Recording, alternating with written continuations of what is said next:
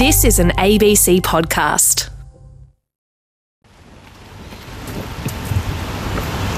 How's bad? It's a bit slippy still, Yeah. but it's like uh, The recording that you're listening to is in Delhi, India, on the banks of the Yamuna River, one of the most polluted waterways in the world. And I'm with Dr. Ruth Gamble, an environmental historian from La Trobe University. So, this river can't be too bad given all this wildlife and bird sanctuary and what have you going on, can it? yeah. We didn't take you to the other bit. we maybe should have taken you to the bit where there's all the foam coming up, right? Yeah. Because it okay, so basically, down there, there's the Oida barrage. It backs up the water, and when you've got more water, it fakes it into thinking that it's a, a healthy type of river. Yeah. Um, but if you went further upstream, it would be less water and you'd see more pollution, right?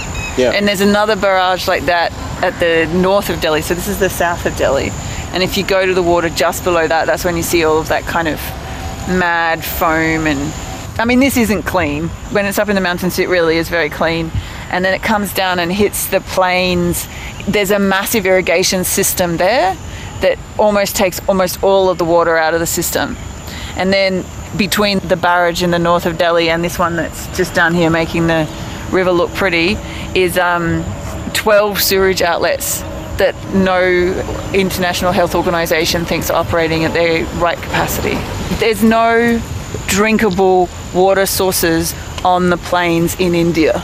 It's either got agricultural pollution in it, and then on top of that, you've got all of the manufacturing in the city of have 30 million plus people in Delhi. So all the water that's got to come from the Himalayas to get down to here in Delhi mm. and all that's going on in between, mm. it sounds like there could be better management for it to be in, in better condition, more usable condition. I don't think it's ever going to get back to being in drinking water condition, mm. um, but you could use it for other things. Hello and welcome to Future Tense. I'm Matt Smith, and today on the program, a health check on the Himalayas. A warming climate is changing the Himalayas faster than any other region in the world, and the mountain glaciers, source of the rivers of Asia, are melting. The drainage basin of these rivers support roughly 600 million people across countries such as India, China, Pakistan, Bangladesh, Nepal, and Bhutan. And all of these countries compete to use the Himalaya for territory, water, and natural resources. There are very few towns settled along the river. Yeah. People live on the ridges. But one of the first big projects in Sikkim was Tista Stage 5 that came out at a uh, place called Dikchu, the dam. Now, Dikchu is a river that feeds into the Tista at that spot. So the village gets its name from there. It's kind of like a trading town. This is Pema Dorji, the consulting editor of Sikkim newspaper Summit Times. Dikchu means the fast flowing or the sprightly, the noisy river. People offer prayers by the river bank. The Hindus, Buddhists, everyone does. So if you drove in, right?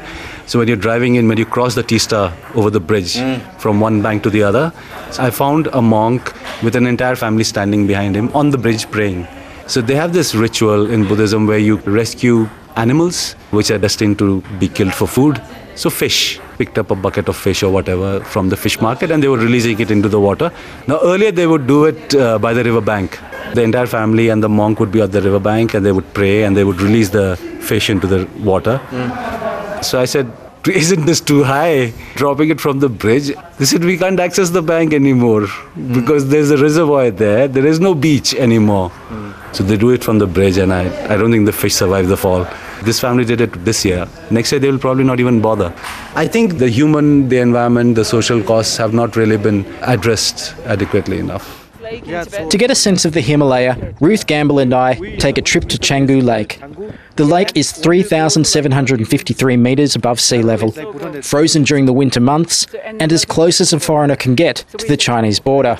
How far away are we from, from China, from Tibet here? Like from here to like Nathula border is like the nearest international border, 15 kilometers. Oh, we could walk that. Now we can. go This is Blessing, our guide on the trip. like, He is from Nepal no, not allowed and speaks six we languages. Yeah, yeah. Is there a lot of uh, interaction between the, the Sikkim side and the, and the Tibet side through here? Is there, is there trade going on? Is there things like that? Yeah, actually, there's a like they have a trade route. There's a one place called Sherathang. Yeah. They have to exchange the goods between China and India. So they've got a place where they pull up together and just like swap things out of the trucks, do they? Yeah, they have uh, like a like market up there Yeah. called Sherathang. The Chinese goods will come out from the Chinese side, and the Indian go up and they use they will meet there and they'll exchange their goods Yeah. and they come back. Tell me about the watershed and how important this environment is to the South Asian region. We're sitting in the eastern Himalaya and uh, we're in the basin of the uh, Brahmaputra River. So Kanchenjunga Mountain is actually the watershed Yeah. between the Ganga and the Brahmaputra River. And the snow that falls, the rain and snow that falls all around here, descends down through uh, Sikkim and through the plain states of Assam and West Bengal in India, down into Bangladesh. In the whole basin, there's supposed to be about 650 million people Yeah, right. uh, dependent on this one river. And then you have the Ganga, which is just the other side of Kanchenjunga. And then further over from that, you have the Indus River basin. Most of the water from there flows into Pakistan. Yeah. And Pakistan gets 60% of its water from the Himalaya. And then you've got the people over the China side. Yeah, so as then, well. so behind us, Yeah. we've got other mountains Myanmar, Southeast Asia, Laos, Sure. and, and. Thailand. They all depend on water that comes from the eastern Himalaya. Mm, So hmm. there's like this arc that goes from Beijing to Karachi in Pakistan, and it all depends on Himalayan water. So can you quantify it? How many people are we talking here? Like 1.6 So conservatively? in South Asia, it's probably 1.6 Re- billion. relying on a one Yeah. watershed. And then if you go from Beijing to Karachi, it's about 40% of the world's population. And because of the way the world economy is working at the moment, also about 20% of the world's economy is based in the Himalayan river valleys. Wow. And it's a really fragile environment. That's concerning. Yeah, I gotta say personally, it hits me most when I'm actually in the environment because I love this place. Yeah. And in some ways, it's almost too hard to conceptualize the threat to the really large population. If I could run through it a bit with you, Mm. um, when we were in Delhi at the uh, at the start of this program, we saw a very polluted w- river. We saw a Mm. Yeah. very polluted city. Yeah. As we travelled up here, we saw hydroelectric dams across the water and a very ordinary looking river. Mm-hmm. Yeah, it was really that sad. Needed a hug. Yeah. Needs a holiday. Yeah. and, and, and and then you know as we came up here further there's military presence here because we're close to China there's roads and infrastructure that have been built as a result of this very self-aware military signs saying we've only got one planet yeah. everybody's competing to use what seems to be an environment on life support Yeah. You're kind of looking at different things intersecting, right? So, from a global perspective, underpinning it all is climate change. Yeah. We're looking down at a lake below us that shrunk by about a foot. We're dealing with changes in the climate. So, rain's falling instead of snow and it's coming down in chunks. And then on top of that, you have a few things happening. So you have China and India developing at a really fast pace. Yeah. Um, my favorite statistic in this regard is that China has used more concrete in the past three years than the United States did in the past hundred years. yeah Um, so you're dealing with things happening really fast that are transforming the environment in almost like some weird experiment that we don't know the outcome for. That development is being underpinned by the fact that we're next to a contested international border. Yeah, Um, so okay. you have army infrastructure. Then you also have the general development going really fast. Uh, some of that based on tourism, some of that based on uh, the idea that the Indian state has that if it pumps development money into the borders, uh, that will keep the people happy. Yeah. And then on top of that, you have a market that's kind of gone out of control in this uh, region without any checks on the environmental damages.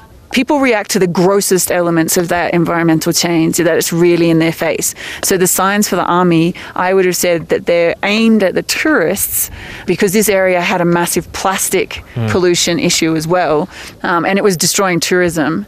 The people in the region got together and banned the plastic, and the army helped them to ban the plastic. Okay. But the army isn't actually dealing with as well as it could uh, with other underlying issues. Hey, Matt. Yeah. That's a glacier. Ah, yeah, yeah, yeah. over to the side, there's like a massive glacier coming down. it's coming out of the clouds there. That's your first glacier. So. So I'm Dr. Sandesha Rayapa and I'm working in JNU, Jawaharlal Nehru University in New Delhi. I'm from the state of Uttarakhand and my community's name is Rang The place is called Dharchula, that's the town. So, what has your village's experience been with development in the Himalayas? Uh, You rolled your eyes. So, explain to me what you mean by an eye roll. Two words that kind of scare me these days, as far as my community is concerned, is uh, one is development and the other one is tourism. I have gone to my own hometown this year four times. I'm seeing the blasting of the Himalayas. And if you ask them why do you need to widen the roads, so obviously they want the army, uh, big, huge trucks to come in. Where the roads are already there, do we really need to blast the Himalayas to widen them up? Why should development be taking place at the cost of the people's environment? Wherever tourism has gone, particularly if it's not controlled properly, they've actually ended up screwing up the entire thing. Everybody in Delhi can afford a car now. And what happens during the vac- summer vacations? Everybody thinks, oh, let me go, take my family, go for a drive. The Himalayas cannot take that thing. We saw from our own eyes that people were throwing plastic around, and who's there to collect it? Nobody's there in the mountains to collect the plastic. Somewhere in Dharchula, we should stop the people from taking plastic up. Okay, if you're taking 10 plastics, then you pay us 1000 and when you get these 10 plastics back, we return you the money. It's like a security deposit. So, tell me about the, the experience of water then uh, for the communities of the Himalayas, and how is that a valuable resource which uh, is up there in its cleanest form, I suppose? How is that valuable to the community? water obviously is extremely extremely important. It's valuable. It's in certain places people even pray to it. As far as for the himalayas is concerned this time in dharchula people didn't get water in their own homes. The taps didn't have the water. So water tankers were coming to dharchula to supply water to the local people. While the river is just nearby believe it or not that river water it's going to other places in up and delhi while we were walking over there, I was about to cross a bridge. I met an engineer. I started asking him questions like, I heard that there's a dam being built, and he was like, Yes, and talking about how many megawatts and everything. And I was like, Where is this water going to go? Like, what is this being used for? He said it's for the electricity, which will be supplied to another state. And I said, How can this be possible? And later on, I asked from people, and they told me that the earlier minister, when he signed it, he signed it for the other states. So that is still continuing on. And we're talking about the previous ministers. So I don't know who to blame for that. But the main concern is this apparently, two, three villages have, will have to be submerged if they feel that it's possible to build a dam. But if it's not possible to build a dam over there, then those villages don't get submerged. Maybe some other village might get submerged. Hmm. So that is the bottom line is they need the water. And as everybody knows, the next world war is not going to be for land, it's going to be for water. I hear it a lot that the next wars are going to be fought over water rather than territory. And look, it might end up being the case, but there's a lot of steps down the road that have to occur before that happens. This is Dr. Alexander Davis, a lecturer in international relations at the University of Western Australia. When you say that the next wars are going to be fought over water, this securitizes the water, this securitizes the environment. The state tends to respond with the military, and so in order to secure your water, you build dams and send the military up to defend them or protect them. So if that becomes the way water is seen, then there probably will be wars fought over water. So lots of these states have border conflicts, and that's one of the key issues that means that there's very little international cooperation over environment and culture in the Himalaya. So India and China have significant border conflicts in um, the Western Himalaya, in Ladakh and Kashmir. Uh, they also have border conflicts in Arunachal Pradesh, which the Chinese state refers to on its maps as South Tibet. India and Nepal have small border conflicts. Uh, India and Pakistan obviously have conflicts over Kashmir, which I'm sure all of your listeners would, would already be familiar with. What people don't often take into account when they're talking about these sort of environments is it's not just conflict over a dotted line on a map. You're also talking about altitude. It's a very variable environment. Yeah, it's an extremely difficult environment. You occasionally see in sort of Indian political discourse a sense of pride over taking part in the highest battlefields in the world, which is somewhat depressing for someone who's concerned about the environment. There's a common theme in analyses of the Himalaya and maps of the Himalaya in particular. They're presented as this flat map with just contested lines and a lot of international relations analysis and even analysis that comes out of sort of state backed think tanks by India and China that talks about it as though it were flat. But actually, what you have is incredibly difficult to access terrain And most of the contested borders are actually on the ice pack, which makes it particularly difficult and dangerous. So, militarizing the ice pack because India, China, Pakistan can't agree on where they begin and end is something that has a lot of effects on local people. It transforms local cultures and it leads to um, a great deal of infrastructure development on the ice pack. Can you tell me some specifics about that? Because development would follow the military. The military needs infrastructure, they need roads, they need electricity, they need housing for the soldiers. Tell me what sort of effect that has on the Himalayas and the environment. One good example is probably Ladakh, which is a disputed territory. It's claimed by Pakistan and parts of it are claimed by China. It's known as the highest battlefield in the world, particularly the Siachen Glacier. Mm. So, on the Indian side of the border, infrastructure development is done by the army. It's done by something called the Border Roads Organisation. They tend to do infrastructure development to facilitate the movement of troops, and they also do connect local communities as a result of that. A lot of the people up there are worried that their culture may not survive as a result of the high influx of troops and tourists, and so they get money out of it troops and tourists need guest houses, they need food, they need water, but there are all kinds of environmental effects associated with this as well. So, with the environmental impact of the militarization of the Himalayas, what do you think it would take to get the environment back to a place where it's going to be more productive and we can be less concerned about diminishing the resources? Well, there are two key reasons that the environment in the Himalaya is suffering. The first is global, it's that all states, most states, aren't doing enough to deal with climate change, and that rise in global temperatures is contributing to melting the ice pack. The other reason is, is black carbon and militarization, so it's things that happen locally in the Himalaya themselves. We'll need to see a massive increase in cooperation and environmental sensitivity of all the state actors who are sending troops and tourists to the mountain. So we need to see environmental protocols enacted in the short term, things like green confidence building measures between the Indian, Chinese, and Pakistani armies so that they can begin to build the kind of cooperation that's necessary to save the region's environment. Over the longer term, we're probably going to need to see the demilitarization of the Himalayan ice pack, and that's not something that's easy to see in the short term, unfortunately. There will need to be built some kind of intergovernmental architecture or international organization that can if not necessarily solve the border conflicts or resolve them, but can enable the different armies in the region, the different state actors in the region, to agree that it's not worth militarizing the ice pack. Seeing water as something that needs to be secured is ultimately a bad idea that will result in losses of water for everyone. The Himalayas are sometimes referred to the third pole of the Earth, mainly because I suppose it's covered in snow like the other two poles. But when you look at how those territories are managed, they're managed by an international body almost, with all countries who are concerned working in collaboration or at least respecting each other's divisions. Do you think that's the sort of arrangement that will benefit the Himalayas? I think it needs to be built from the ground up. I don't think India or China or Pakistan would take kindly to the United Nations or the US or the European Union or Australia advocating for this. It needs to come from the people who are there, the people who live near the ice pack are the ones who know the most about it and how to manage it. A lot of them are concerned about the environment.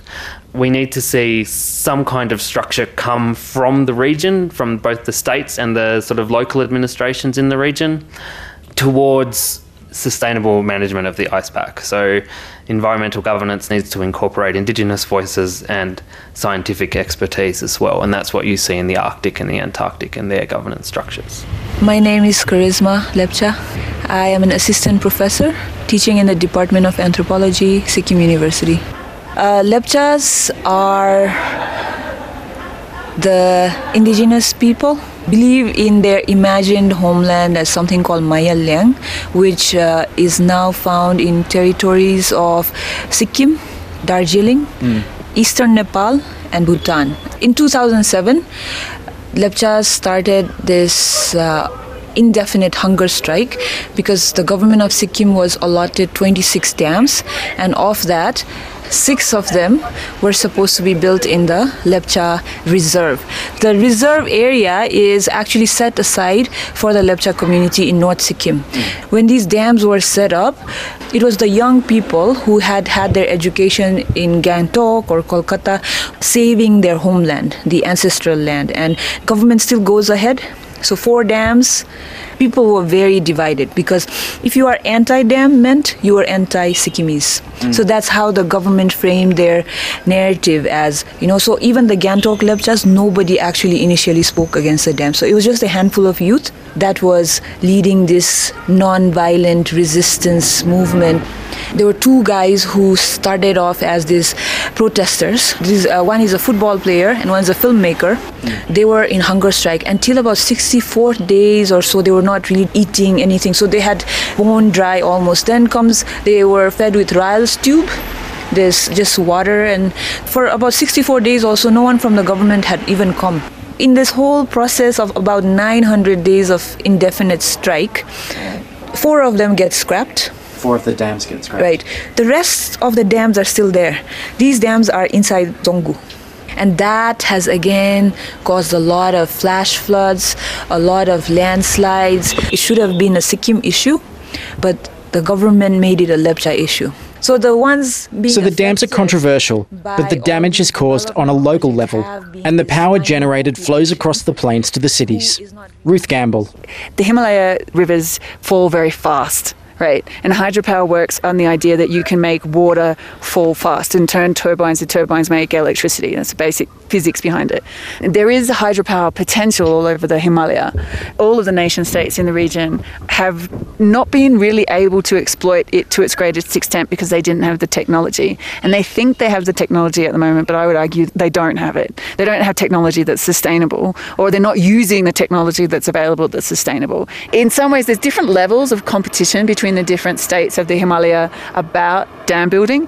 One of those is this idea of who can develop first and who can make things nicer for the people, which they're doing without thinking about the consequences of. So China is super efficient at dam building. They have a massive dam building industry, and so they've built cascading dams down the Yarlung Tsangpo River already, and they're building massive cascading infrastructure along the Yangtze River and the Mekong, upper reaches of the Mekong, which is affecting all of the downstream uh, countries from there.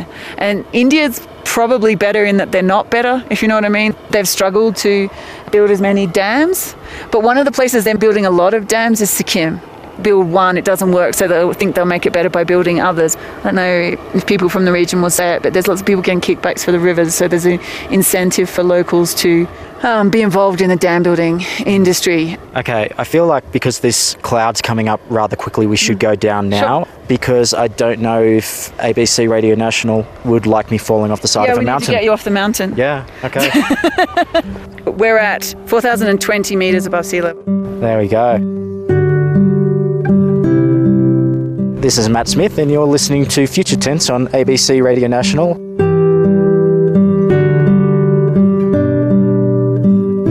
Hello, Ruth. Hi. How are you going? Good. Now that we're back on a lower altitude. Yes, A month later, Ruth rejoins me in a pod booth in Melbourne to discuss some of the possible solutions for the Himalaya. I spoke on, on these sort of topics. We were up the top of a mountain in Sikkim, Mm-hmm. but we got to the point where there was so much cloud cover and it was getting so late in the day that the military essentially followed us down the Yeah. mountain and said, Get out, Yeah. guys. You've had enough up You've, there. yeah, yeah. they And- close that road off at a certain point. You're only allowed to go up one way and down another. Yeah.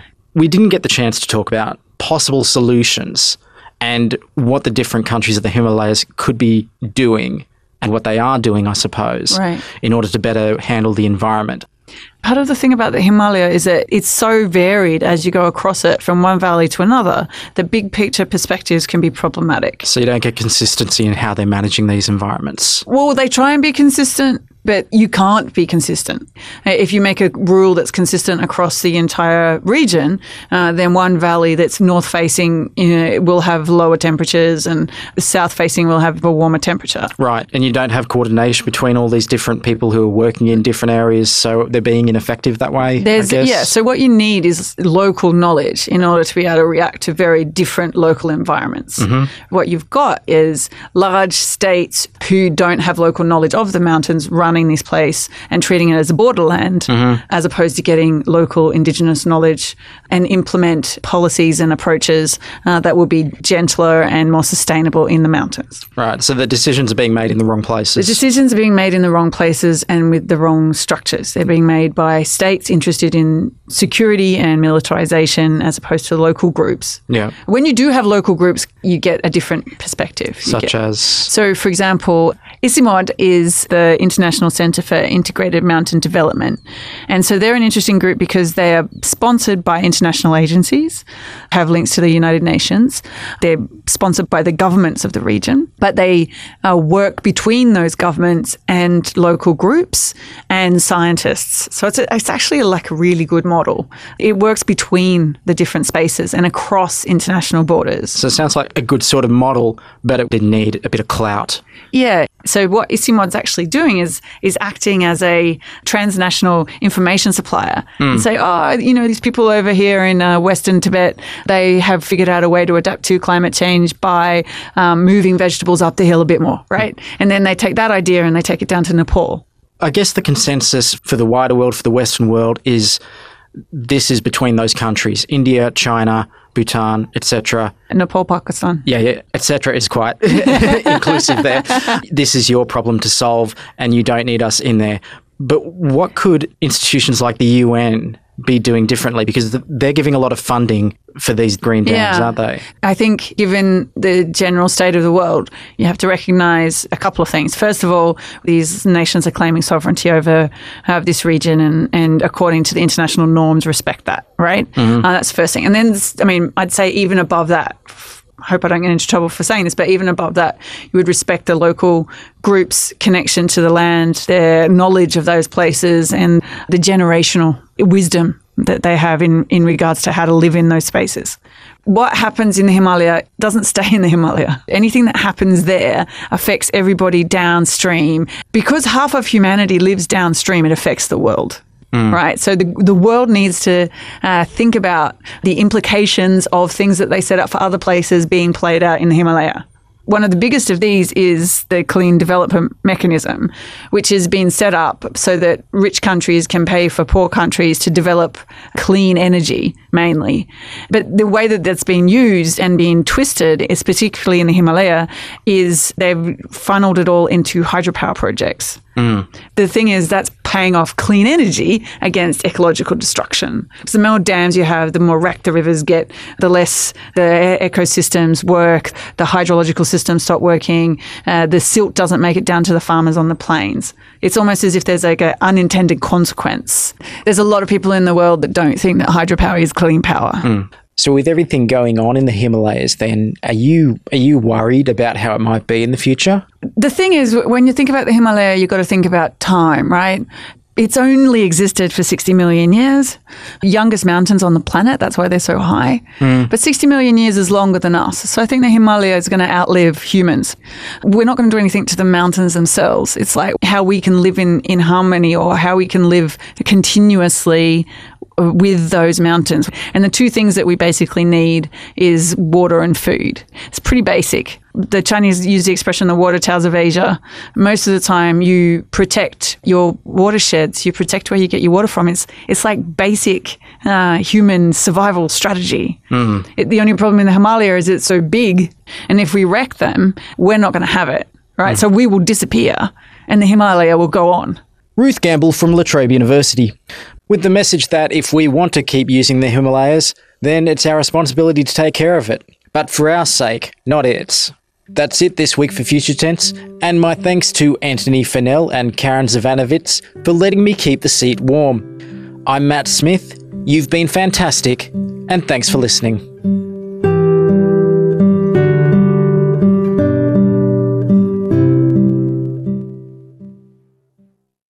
You've been listening to an ABC podcast.